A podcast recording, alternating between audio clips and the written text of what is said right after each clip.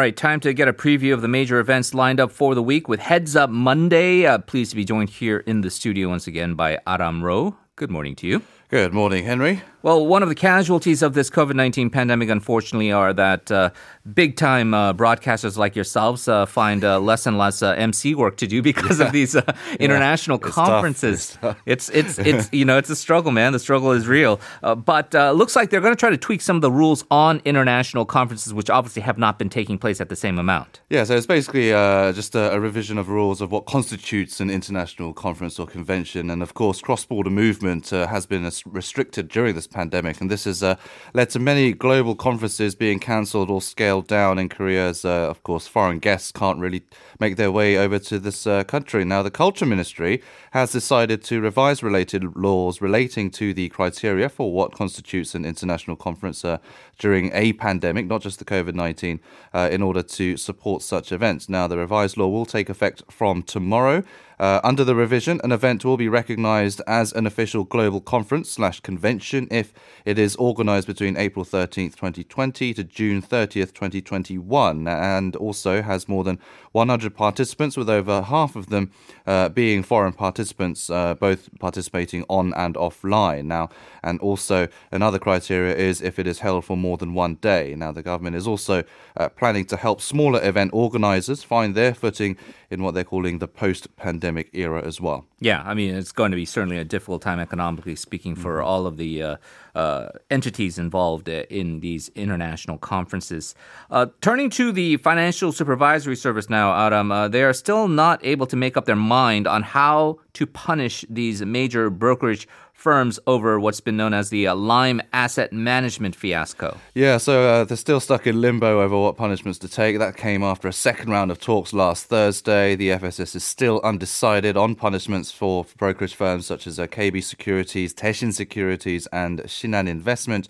Uh, a third meeting is scheduled for tomorrow as well. The firms and their CEOs are facing sanctions for aggressively marketing funds from this Lime Asset Management, which turned out to be a near uh, one and a half trillion won Ponzi scheme. Now, the FSS, FSS is said to be seeking uh, heavy sanctions that will prevent the former and incumbent CEOs from working in the financial sector for years. Now, that would be in addition to institutional sanctions as well. Uh, the firms, of course, they're seeking lesser punishments. Uh, but if a decision is made on Tuesday, it won't be the final decision. It will still be sent to the Financial Services Commission for finalization. Yeah, most of the media reporting on this uh, scandal, Lime and Optimus, uh, has been really more centered on the the politicians who are allegedly involved in the uh, lobbying or the uh, sort of influence peddling of it. But the actual crimes itself, some very real financial crimes were committed, and so certainly uh, there is an effort now to figure out what would be the appropriate uh, punitive measures uh, for those. Uh, maybe a bit more um, brighter news here. Uh, we have eased social distancing measures. We're at level one. Uh, we talked earlier that that could be jumped up to uh, level 1.5, uh, particularly here in Seoul. But that being said, as we have eased measures, uh, more natural recreation forests, as they're called here in Korea, will be opening.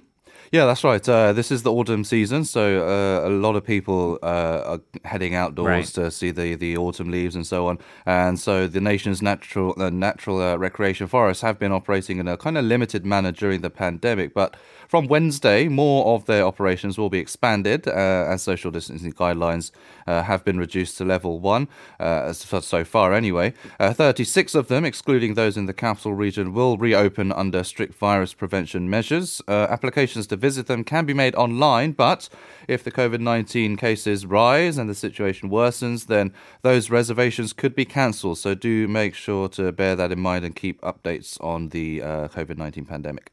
And we have more good news uh, in light of these eased restrictions, especially if you are a sports fan.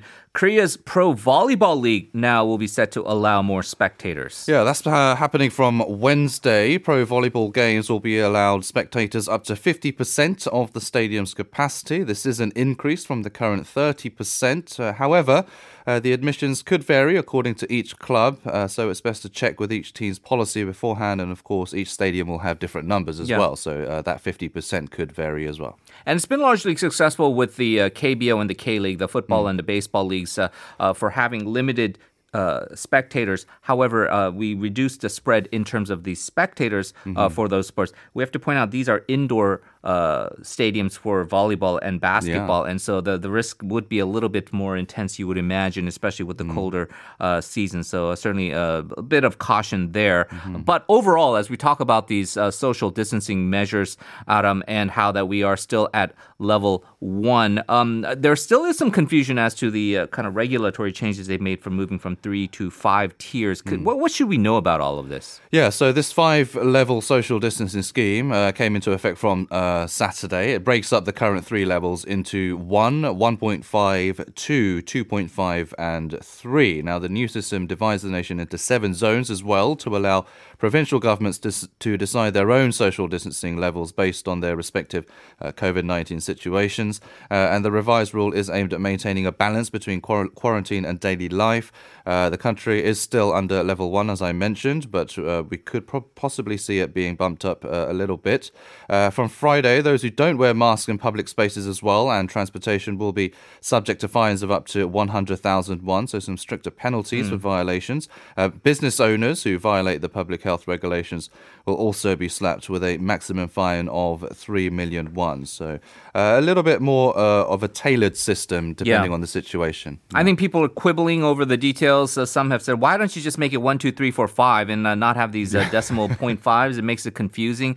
Uh, and the goal seems to be more specifics with the tiers, and to the greatest extent possible, try not to shut down the businesses uh, Yeah. should there uh, be a more serious situation, and at the same time give more autonomy to these local governments to have a decision as to what their specific uh, region looks Right. like uh, in comparison to the rest of the world. Because what looks like uh, in Daejeon might be different in Gwangju, so to speak. So- A, bla- a blanket ban could be devastating Right. for some uh, uh, firms and industries. Yeah. All right. Well, uh, we will take all of that into account as always. Aram, thank you very much uh, for uh, giving us this preview and look forward to talking to you again next week. See you next week. We're moving on to the second hour of the program. We'll get there after another check of traffic and weather.